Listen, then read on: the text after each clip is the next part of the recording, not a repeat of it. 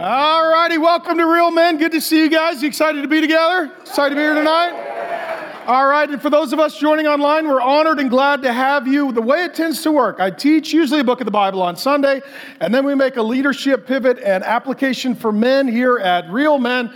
Sunday, I had one sermon that went about 60 minutes, and then I had another sermon that went 23 minutes, so it was an 83 minute sermon. And then there was a third sermon that I didn't have time for. So we're going to do that one tonight. It's going to be super practical. And I know you're all really excited to have deep discussions around the tables about your sex life. So we'll, we'll save that for the end of the night. I'm just kidding. We're not going to do that. Um, and we're not going to show any videos. But what we are going to do, we're going to talk about uh, sex and a man's heart, soul, mind, and strength. So this is going to be the talk about sex. But let me start by saying wherever you're at, that's where you start. And we're here to build men up, not beat men down. That's the way we work. To tell you my story, I grew up in uh, a rough area behind a, uh, an airport. It was an unincorporated area. Imagine an airport that was unincorporated, so it didn't have its own police force and it didn't have its own city council. It was like Wild Wild West. Green River Killer, Ted Bundy were in my neighborhood. Two serial killers of prostitutes were in my neighborhood. I grew up walking distance to a couple of strip clubs, literally right down the street. My first job, I lied about my age. I falsified my birth certificate, and I got a job as a clerk at a 7 Eleven down the street from a, a strip club. And so the way it would work is if you were a grown man and you would come in, I was 15 and I would card you so that you could buy alcohol or cigarettes or lotto tickets, okay? And if some of you are asking, was this your pastoral internship? No, this was before I met Jesus, amen? And I'm not, rec- for you young guys, I'm not recommending this. I'm just telling you what happened to me. And then I uh, became sexually active in high school. I got my first exposure to pornography when I was probably around middle school. It was before the internet. You younger guys, there was a time before the internet, and I was there. And, uh, and the way it worked is we had these cassette tapes that had videos on them. And so I was at a buddy's house. He was a bit older than me. And uh, some guys came over and they're like, hey, it's movie night. Oh, I didn't know that was the movie all of a sudden, that was the exposure to pornography all the way back in the cassette tape days.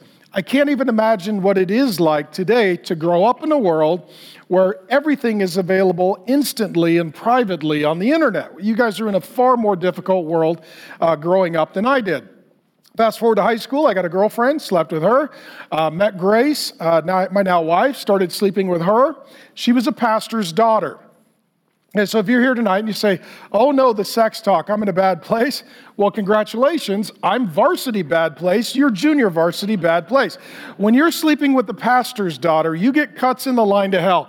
They need to get you in as soon as possible. They need to hurry that up as quickly as possible. And so I, will never forget, I was, in high I was in high school sleeping with the pastor's daughter, didn't know the Lord, didn't care at all. Fast forward, go to college. I'm in my first uh, Bible study church. Pastor gets up, starts talking about sexual sin. The first part I had heard about, the second part I had never heard about.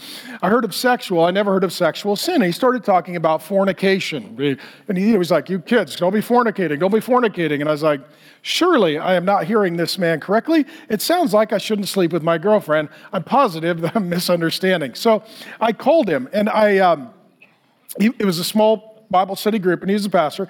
And I said, Yeah, that was a really great talk you gave on fornication. You know, thank you for that. That was amazing. Um, I'm worried about a friend of mine. I think they might be fornicating. I didn't tell him it was Grace.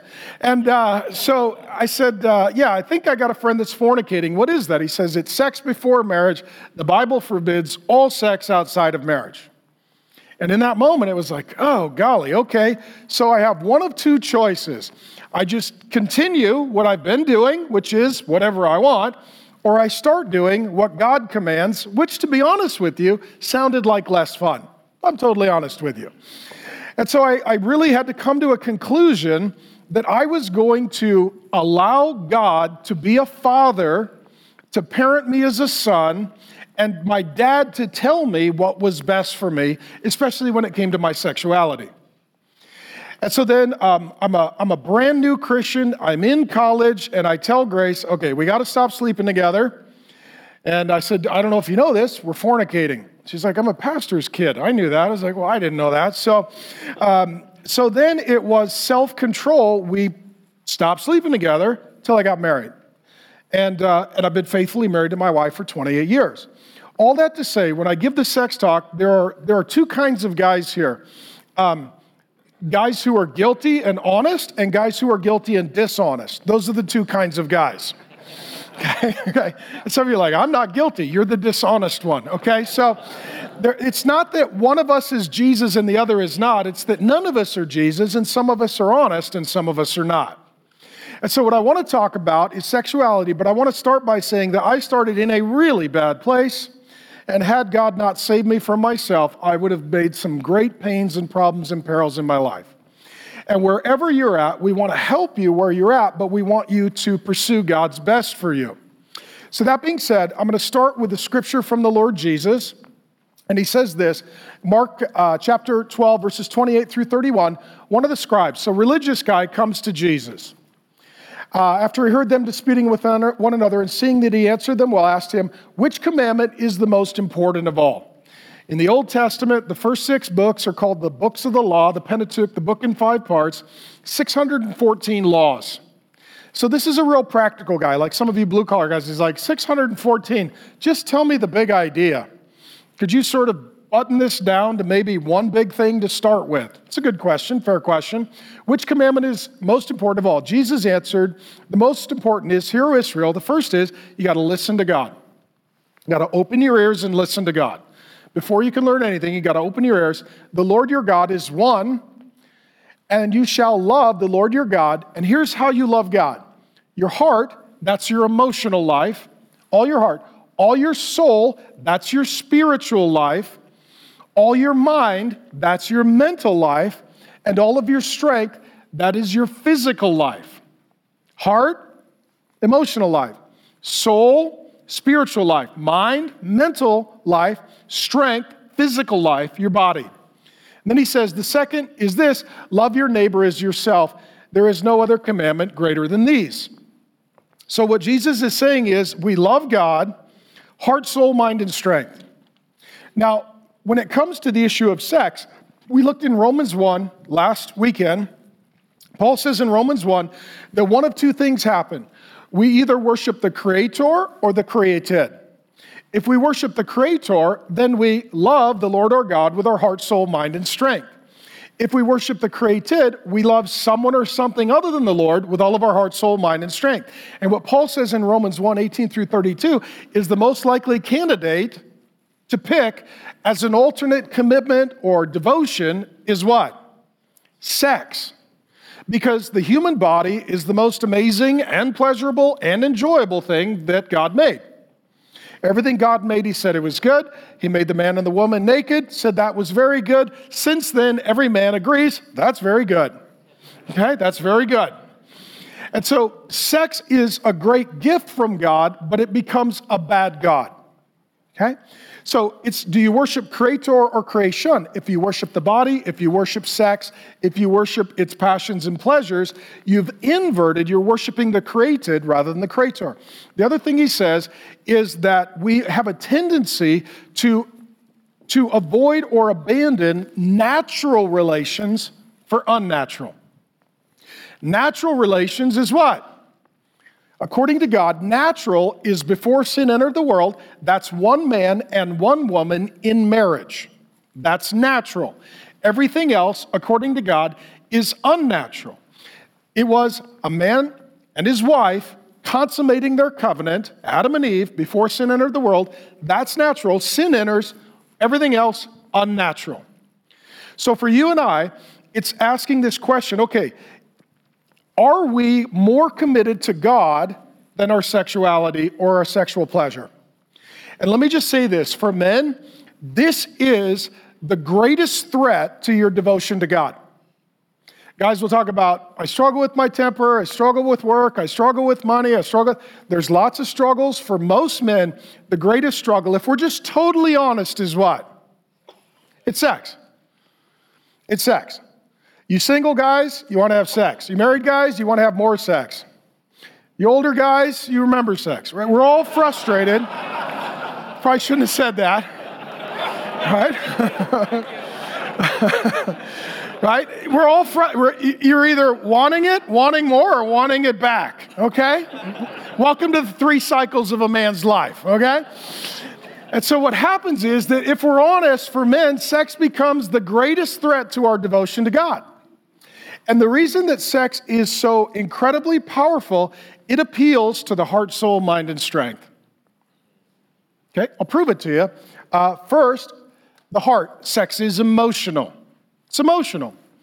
Uh, Mark 7 20 through 23, Jesus says, What comes out of a person is what defiles him, for from within, out of where? The heart. So, so sexual problems really start in the heart. Before you have a problem with your hands, you have a problem with your heart. Okay? Comes out of the heart, come evil thoughts, sexual immorality. Okay? That word is the same word that we use for pornography or pornographic. It's porneia. It's a Greek word that is a category for all kinds of sexual sin and temptation. And now, what we tend to think is there's a problem on the internet. Well, there is a problem on the internet, but it's not a problem unless there's a problem in the heart. And once the heart plugs into the internet, now that problem becomes our problem. Okay? And so the point is that there are lots of problems out there, but you can't control everything out there. You need to pay attention to what's in here, in the heart. Come sexual immorality, theft, murder, and then what? Adultery. This is outside of your marriage covenant. Coveting, which can include, as one of the Ten Commandments says, coveting who? Your neighbor's wife. Neighbor's wife. And now, what advertising and what social media and what internet dating and what pornography exists for is to get men to be dissatisfied with their wife and to covet another man's wife. Because if you're dating, I mean, some of you single guys, you're like, no, no, no, no, no. Every one of those is a daughter of God that you dismissed in a millisecond based upon something other than her character. Amen? Right? I mean, that's what we do. Same thing with pornography. Has nothing to do with character, has nothing to do with personality, has nothing to do with love for God, has nothing to do with soul. Right? And, and what it is, it is, it is a coveting now, let me say this. If you are used to coveting, you will never be satisfied with one woman. Because she can't be young and old and tall and short. And I mean, I mean it's, it's an impossibility. And what happens then is that men become dissatisfied with their wife. And let me say this sometimes the problem isn't the wife, sometimes it's our heart. Some of you, God has given you a really great wife and you just don't fully appreciate her because you're coveting someone else's personality or their appearance or their age or their life stage or their giftedness or their abilities or whatever the case may be. And again, you say, well, there's problems out there. There's no problem out there unless there's a problem in here. And it's interesting, he says, out of the heart come all these problems. Many of them are sexual. You notice that? Porneia, all kinds of sexual lust, adultery, and coveting. I mean, he's, he's saying out of the heart comes a lot of different sexual problems. And he goes on wickedness, deceit, and then what? Etc. He just keeps hammering the same nail, Jesus does. What he's saying is all these issues are ultimately not. So, what happened with a man, they'll say, the problem is my wife and all the temptation in the world. And what I would say is, the problem is in the heart. And if the heart was filled with the Spirit of God, it would overcome the temptation of the world, and it may have more gratitude for the wife that God gave. Okay? Now, let me say this. Some of you will disagree with me. Okay, let me, let me get you to do a brain flip. You're looking at it as a husband, look at it as a dad. How many of you, if, a, if a, a guy married your daughter, came up and said to you exactly what you think about your wife and other women, you would punch that guy in the throat and quote the Old Testament. True? Because we want our daughters to be treated a certain way. God wants his daughters to be treated a certain way. Before that's your wife, that's his daughter. So we need to look at our wife with the kind of affection that God has for his daughters. Okay? And so he goes on to say sensuality, envy, slander, pride, foolishness, all of these come from within and they defile a person. And this issue of the heart, the Bible speaks of the heart about 900 times. Once you solve the heart problems, you solve most of the problems. Okay? You can have a hard heart. You can have a stubborn heart. You can have a broken heart. You can have a lustful heart. Or you can have a pure heart. Okay? Now, this being said, out of the heart comes the emotional life and all of the decisions. Sex is profoundly emotional. And let me say this it is particularly and profoundly emotional for women. Sometimes men can act more like animals, but women are not like that. I'm not saying it's right, but for some men, they can just have sex. For women, they feel very emotionally connected to a man when there is sexual intimacy. The number one need for a woman is security. And if she trusts you enough for that kind of intimacy, that means there is for her a deep, profound emotional connection. The reason that some men don't have the kind of intimacy that they would want with their wife is because they don't know how to touch her heart before they touch her body. Before you get your wife's body, you need to earn her heart. It's emotional. This is why some guys go toward pornography and adultery. There's no emotional relationship, it's just a physical, biological release. Sex includes that, but God's intention is for more than that. So, sex is emotional, okay? The heart. It is also spiritual, it's the soul. Paul says this 1 Corinthians 6 18 through 20 flee from sexual immorality. What is that, guys? Run. Run for your life. Don't run at it. Okay, run from it. This is like Joseph in the Old Testament, right? Potiphar's wife keeps trying to seduce him and sleep with him and get him into bed. What does he do? He literally runs for it. He literally runs for it. There are certain people, women, you got to run. Like, don't walk, don't crawl, run. There are certain places, some of you guys know, if I go there, I get in trouble. You need to run. You need to run. And if it is somebody that you work with that is very attractive and very aggressive, maybe time to find a new job. Right? Whatever you got to do, you got to flee from it. You got to run from it. Every other sin a person commits is outside of the body, right? If I steal your car, that's outside of the body, right? If I break into your house, that's outside of the body. Sex, it's the one sin that's inside the body. Goes to a level and a layer that is very, very, very deep and profound. Every other sin a person commits is outside the body, but the sexually immoral, per, immoral person sins against his own body. Do you not know that your body is the temple of the Holy Spirit within you, whom you have from God? You are not your own. You were bought with a price. Glorify God with your body. Here's what he's saying if you are a believer, if you're a Christian, your body has a soul, and in your soul dwells the Holy Spirit. What this means is you are not an animal, you're an image bearer.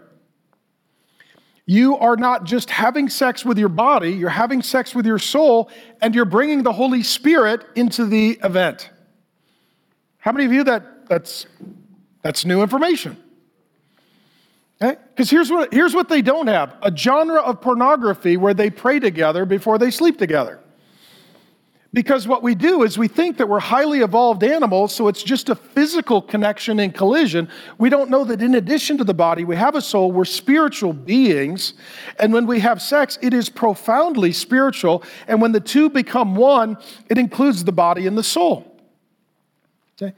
Now, now, this being said, you and I need to see sex as God sees it, and that is not just physical, but also profoundly spiritual.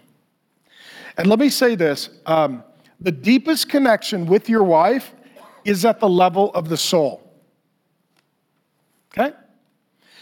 How do I know this? I know that there are single guys who will hear this, and I love you, so this is the free dad talk. But you will sleep with women and you won't pray with them because praying is too intimate. True? It's true, right? Here's what I've done I've done counseling for years with couples where someone has committed adultery. I've never had this counseling appointment. We spent a lot of time praying together and then slept together to commit adultery.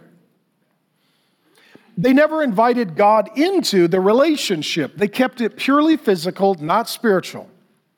But from God's perspective, is there such a thing as just a physical relationship? No, because your soul goes and the Holy Spirit goes with you. You may not know this, but whether you're looking at something or you're sleeping with someone or you're living with someone or you're lusting after someone, not only is it your body, it's your soul, and not only your soul, it's the Spirit of God who is grieved, quenched, and resisted, to use the language of the Bible, because He didn't build you for that, and that's not His intent for you. Everywhere you go, your soul goes with you, and everywhere you go, the Spirit of God goes with you. Okay? And as men, we need to keep this attitude that God gives us. And so, what this means is that the Spirit of God wants you to enjoy your wife and become one with her. It's where the Bible says that God made us male and female. He made us naked and unashamed. No shame, nothing wrong with sex. God brought the man and the woman together to consummate their covenant of marriage, and they consummated their covenant. And whose idea was it? God. God didn't look down and God didn't make a man, make a woman, put them together, go to the fridge, you know, get a snack, come back and be like, what the heck? You know, I didn't intend it to go together. I mean, now that I look at it, it does kind of work, but that's not what I was planning, right? God created the, right? How many of you are engineers? True or false? This was a pretty good design. pretty good design. There was an engineer involved in this. Now, that being said, God created us for passion and pleasure, and He made that passion and pleasure for marriage. So it's a profoundly spiritual thing, and it's not a dirty thing, and it's not an ungodly thing. It's actually a holy thing, and it's actually a godly thing, because God invented it and created it. Now, it's gotten so corrupted and polluted and used and abused since sin entered the world that we have a hard time seeing it as God intended it, but that's how God still sees it. And what this means it well as well, because it is profoundly spiritual, it also opens the door to the demonic. Because in addition to the Holy Spirit, there's unholy spirits.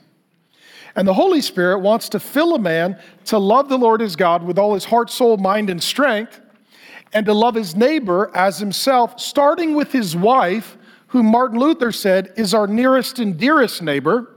If you're going to love your neighbor, who's your nearest neighbor? Your wife. That's your nearest neighbor. She literally lives at your house, right? And so, if you're going to love the Lord your God with all your heart, soul, mind, and strength, and love your neighbor as yourself, that means that Pursuing your wife for sexual intimacy is a way of inviting the Holy Spirit in to bless the marriage covenant. But what it also means is because it's profoundly spiritual, Satan and the demonic realm, they want to get you to stray from your marriage to do something that is to love sex with all your heart, soul, mind, and strength instead of God, to worship the created rather than the creator to do something that is unnatural as opposed to something that is natural. It's profoundly spiritual. This is why, if you are a man who wants to commit adultery, don't be shocked when that woman shows up. If you're a guy who's single and you're just looking for a good time, don't be shocked when that opportunity presents itself. Because Satan and demons know what you're looking for and they will answer your prayers.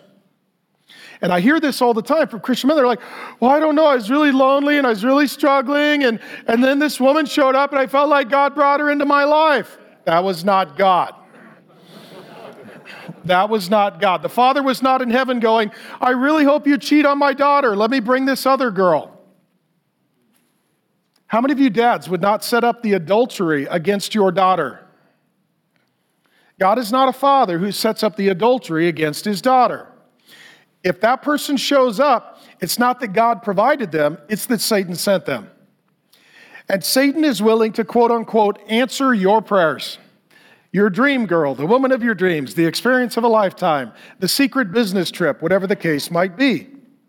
You need to know that sex is profoundly spiritual. This is why cults, and all kinds of false religions. They always include sexuality because most guys are not thinking about the demonic. All they're thinking about is the pleasure. And they don't understand that the pleasure and the demonic are connected together when you're walking out of the will of God. And Satan will give you the pleasure so that he can literally get his hooks into you. There's an old Puritan, his name is Thomas Brooks. He wrote a book called Precious Remedies Against Satan's Devices.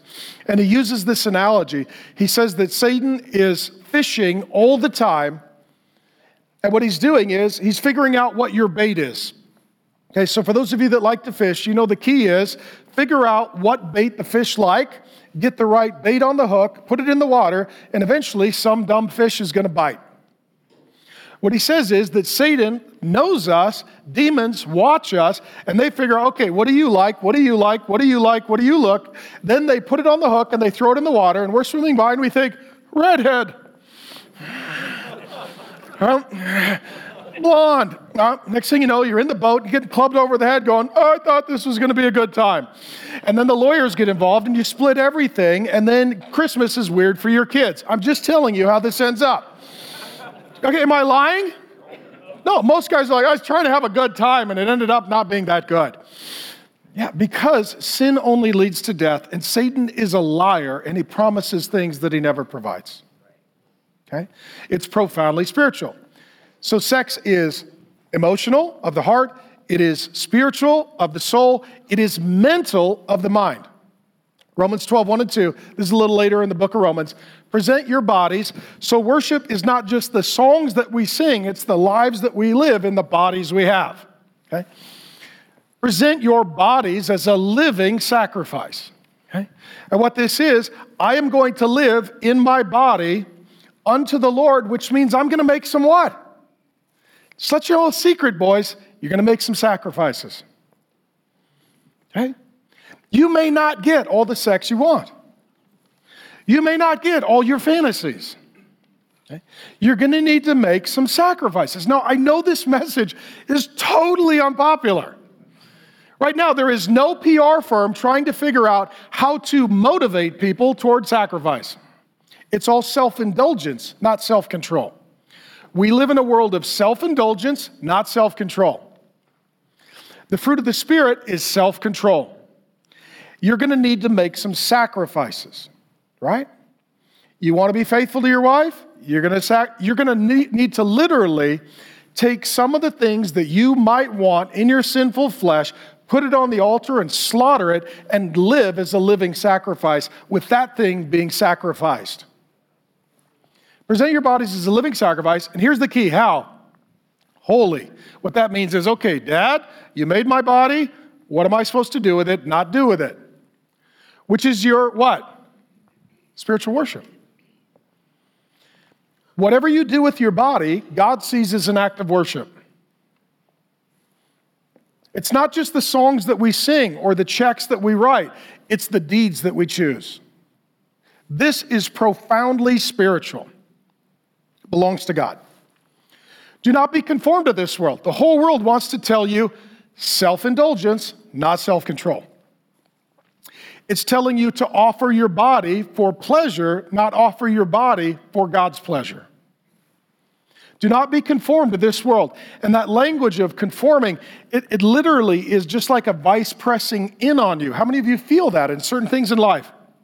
Like, man, if I'm going to read my Bible and serve the Lord and tithe and be faithful to my wife and be nice to my kids, pretty much everything on planet Earth is working against me. Is that true? It's true. So you're going to need to defy gravity by the power of the Holy Spirit. You're going to need God to do a miracle in and through you. Don't be conformed to this world, but be transformed by the renewal of your mind, that by testing you may discern what the will of God is good, acceptable, and perfect. It is mental. Now, let me say this God's word is revolutionary, and eventually the social sciences catch up. Okay? So there is a, a Christian biopsychologist. His name is William Struthers. He wrote a book called Wired for Intimacy. And what we're seeing is on the leading end of or edge of brain science, they're looking how sex and pornography and sexual pleasure, it literally, literally rehardwires a man's brain. It literally does. That's why Paul says, don't be conformed, be transformed. Don't let the world give you the pattern for your brain. Let the word give you the pattern for your brain. Don't let the hardwiring come from there, have the hardwiring come from here. Because God created you and He knows what is best for you. So let me give you a little bit of his findings. He talks about, in his book, he talks about what he calls neural pathways that literally get formed in the brain, especially the male brain. Okay? Now imagine you are a hiker. Any of you hikers, you like to go out in the mountains or the woods, you like to hike, okay? How many of you go running often and you've kind of got a path? Let's say it's, it's off, off road. Uh, let's say you're like me and you're lazy, you don't jog, but you take your Jeep off road and you do it enough times that you get a path, okay? Now imagine you're walking or driving through the woods or up into the mountains and you go over the same path over and over and over. Over time, what do you get? You get a pathway. If you take the same route, eventually you get a pathway. Now, the more you take that path, the easier and quicker you venture down that path because your body is literally habituated to the path. You know every step, it's familiar to you. How many of you have done this? You've driven home from work so many times that you pull into the driveway and you don't even remember driving home. He's like, I don't even remember driving. That's crazy. It's because literally you've created a pathway and you've habituated yourself to the pathway and you're so familiar with it that it becomes second nature to you. What happens in your brain is whatever sexual pleasure you are pursuing, it creates a pathway to the pleasure. Your body literally, your brain literally creates a neural pathway. Okay? So let's say you watch porn and do what guys do, and watch porn and do what guys do, and watch porn and do what guys do. You've literally created a neural pathway in your brain. That then all of a sudden, your brain immediately goes quickly down that path. And that's the pleasure path. And that's the neural pathway to the pleasure. Now, this is a great thing. Let me say this is this a great thing if at the end of the path is your wife? Yeah. If it's not your wife, you've got a crisis. You've got a crisis because your default, your hardwiring, your habituation is towards something or someone other than your wife. This is why in Job 31:1 he said, I made a covenant with my eyes not to look upon a woman lustfully.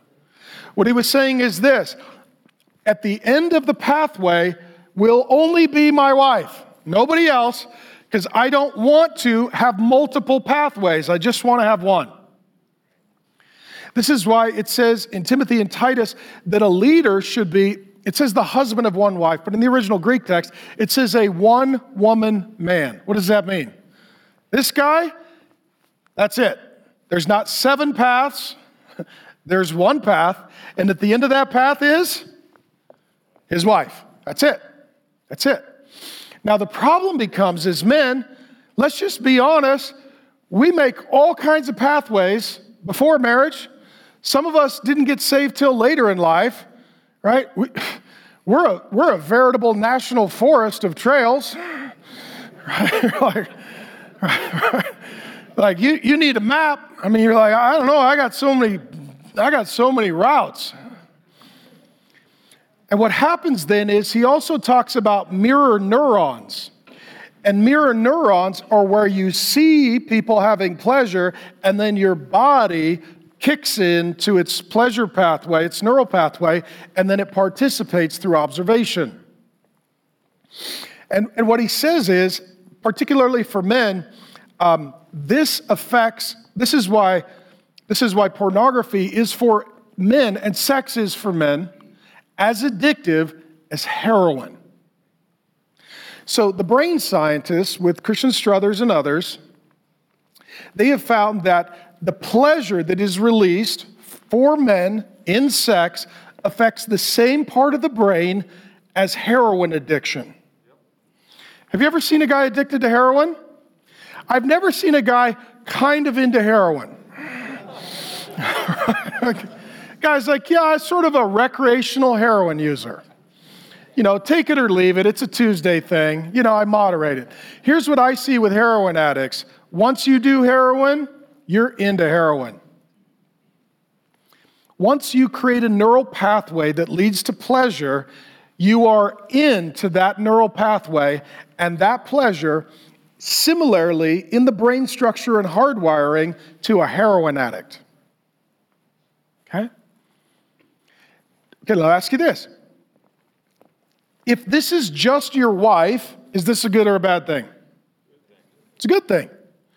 If you're as into your wife as a heroin addict is into heroin, I know it's not a great analogy. Don't tell your wife I shared it with you. but if you're that into your wife, that probably is going to really motivate you to work on your marriage. But if you are that into someone or something else, you're always going to live with guilt and shame. And so the question then becomes um, what do you do? You create neuro, you, you need to stop traveling on old neural pathways and you need to start forming new neural pathways.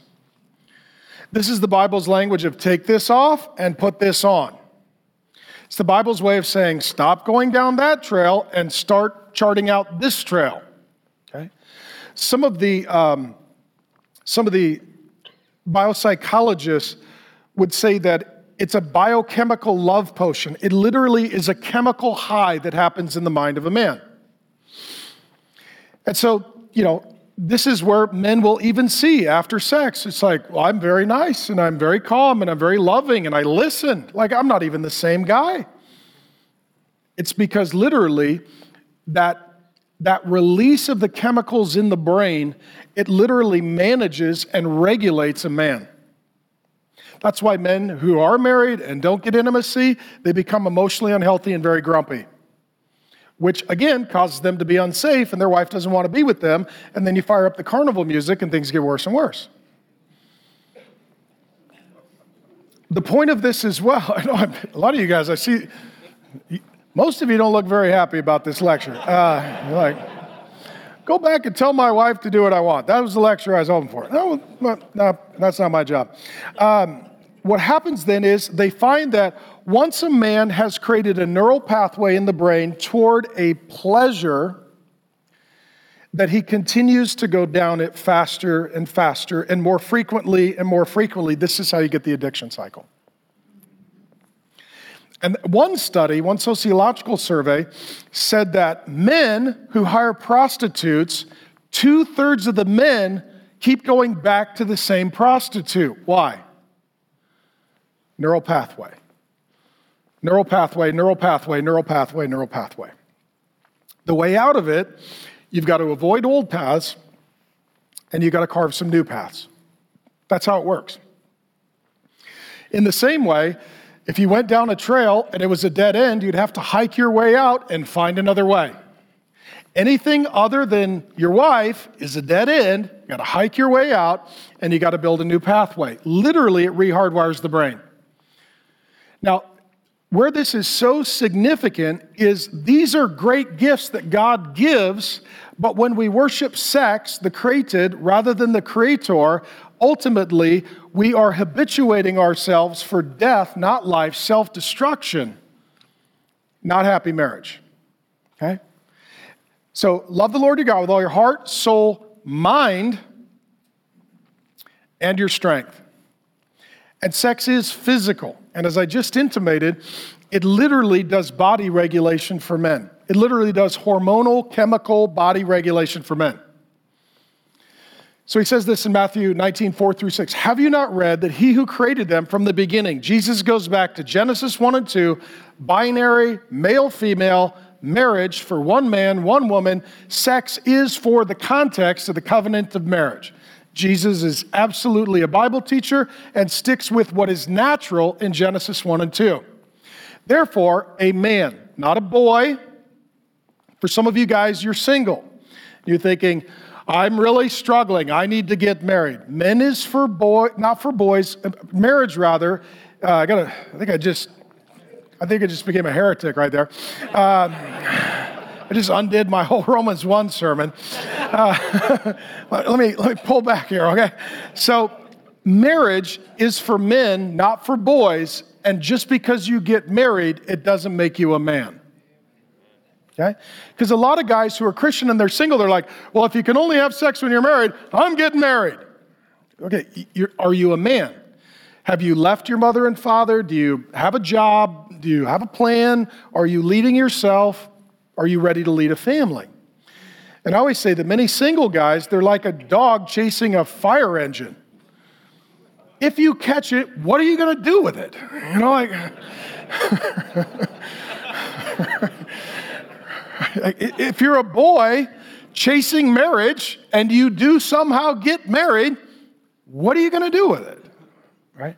So, marriage is for men, not for boys, and sex is a motivator for young men to take on responsibility. The average guy today is in his early 30s when he marries for the first time, and by that time, he has created enough neural pathways that he looks, he looks like he looks like a national park with hiking trails. I slept with her and him and them and those seven people and the internet, and you're just like, good glory. What you want to do, it means that many of God's men, quite frankly, are probably going to get married younger. Right? If you're like, I want to get married and stay married and love my wife and have my pathway go to one person, you're probably going to get married younger. Okay?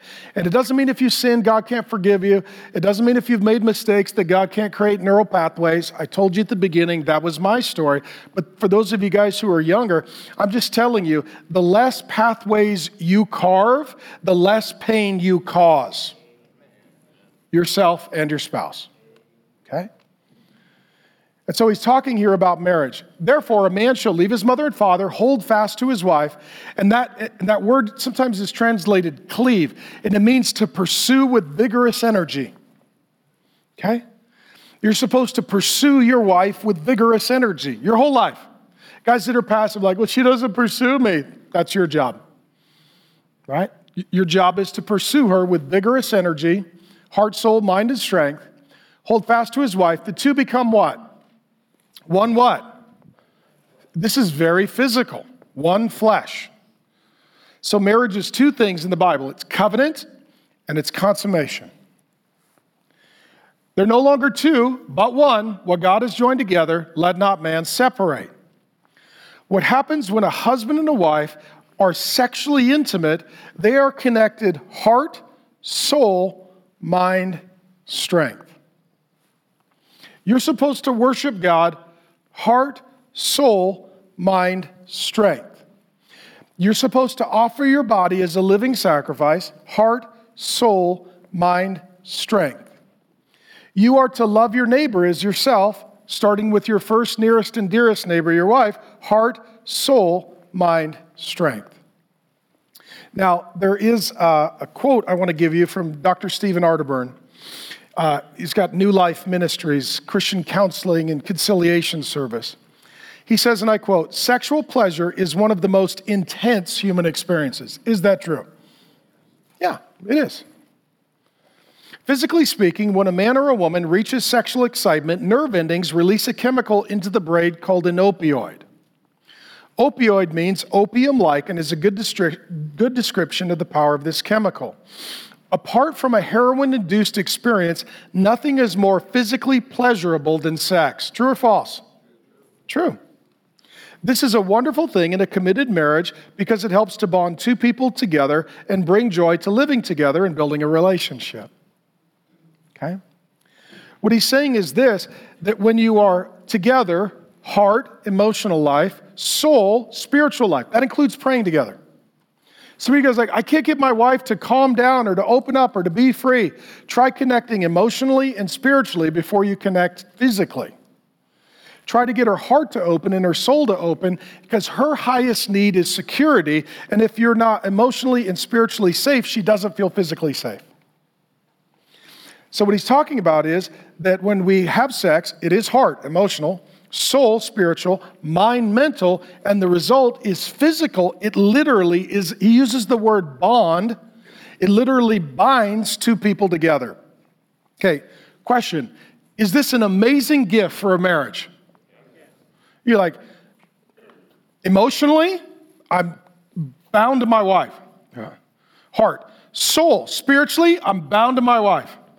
Mentally, I'm bound to my wife. Physically, I'm bound to my wife. The two are now what? One. Okay? is this also a profoundly powerful tool in the hands of Satan? Because it can be somehow getting you to worship someone or something, created rather than creator, heart, soul, mind, and strength, and ultimately binding you to the internet, your girlfriend, your boyfriend, binding you to someone or something else. I'll close with this analogy. This is Gorilla Glue. Okay? Your gorillas, here's your glue. Okay, here's your Gorilla Glue. Okay? Gorilla Glue. Is Gorilla Glue good or bad? Depends on what you do with it.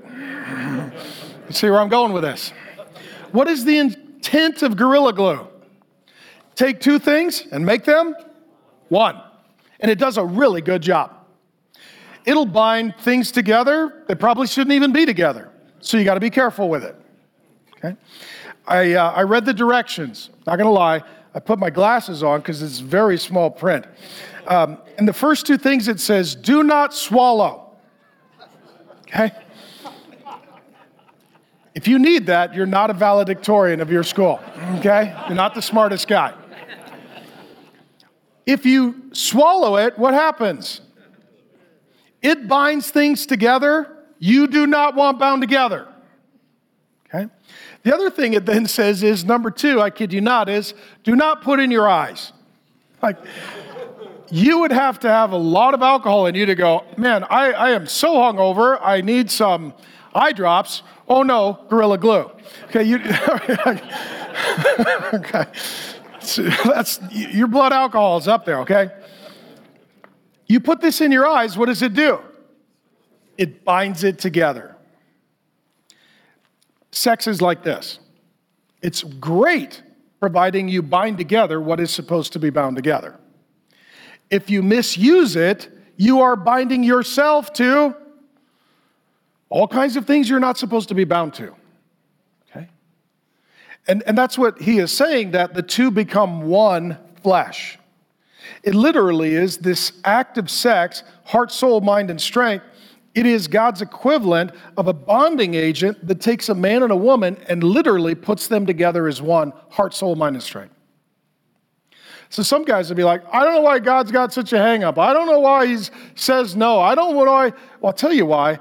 Because he wants you to be connected to, he wants you to be satisfied with, he wants you to be pursuing of your wife, who also happens to be his daughter his daughter.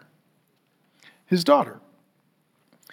And so for some of you guys, literally, you've got yourself glued to people and things that you're gonna, it's gonna be a little painful to break that bond. And you're gonna need a season of healing so that if and when marriage comes, you can be devoted to your covenant and ultimately your creator, and then bond with your wife. Let me say this for men. Many of you think that you would be happier if God just let you have the sex that you wanted, and if He did, you would destroy yourself. I have never seen a guy who worships sex instead of God end up being a healthy or happy or holy man. The only thing more powerful for a man than sex is God. And when God is in the position of directing our sexuality, we can worship our Creator by enjoying His creation, including the body, our wife, sex, marriage, all that God gives. It's a great gift. But when sex overtakes God and it serves as God, it literally destroys a man. This is where men become perverted, they become addicted, they become dangerous, they become terrifying. And some of you guys would think, no, no, no, I can regulate or manage my sexual dysfunction. What I would tell you, every guy before you said the same thing and failed. Because either you do it God's way and he blesses you, or you do it Satan's way and he curses you. And Satan's way is to continually push you into deeper and deeper and deeper depravity, which is self destruction. So let me say this I, I said this at the beginning as men. There are two kinds of men guilty men who are honest and guilty men who are dishonest. Okay? So, as men, we just want to be honest and say, that makes sense to me. I want to worship Creator heart, soul, mind, and strength. I want to do what is natural, not that which is unnatural. I want the path to be the path that the Father has chosen, and I want to be the pleasure, the pleasure that the Father um, approves of. Okay? And I know some of you guys, you're going to want to have personal conversations in private. We're not going to talk about this around the tables. I know I can see your eyes. You're like, oh gosh, what are the small group questions? Okay, here they are. Um, these are the conversations that you need to have with your wife or a godly man or your dad or somebody that you trust. But I want to open the conversation based on Romans 1. So the questions will be what are you thankful for lately? And some of you will be thankful that I'm done talking. That's fine. Uh, what is God teaching you lately? And then how can we be praying for you? So we'll do that in just a moment. Father God, I thank you for the opportunity to talk to the men. And Lord God, I'm not Jesus, they're not Jesus, we're not Jesus. We all have sin, varying sorts, varying degrees, varying kinds, and varying ways. None of us can say, My heart is pure, my thoughts are clean, uh, my eyes are covenanted, I have nothing to repent of. And so, Father God, we just want to be honest with you. We want to say that we confess that as your sons, we've fallen short. We thank you, Lord Jesus, for being the Son of God who forgives and heals and makes new. We thank you that there is now no condemnation in Christ. And God, for those of us who have built some bad paths, uh, help us to not venture down those paths and give us self control and to build paths toward marriage and toward our wife and toward life together and what you intend for us. And Lord God, just as a dad with two little girls, uh, Lord, as we look at it with a father's heart, this is a broken, scary, devastating, horrifying world for ladies. And Lord God, we, we really want our daughters to be protected and loved and cherished and pursued. And, and we want their marriages to be heart, soul, mind, strength, connection with their husband at the deepest level and safe. And so, Lord, for that to happen, let us be the kind of men who set that example. And let us treat your daughters the way that we would want our daughters treated. In Jesus' good name we pray. Amen. Love you guys. Thank you.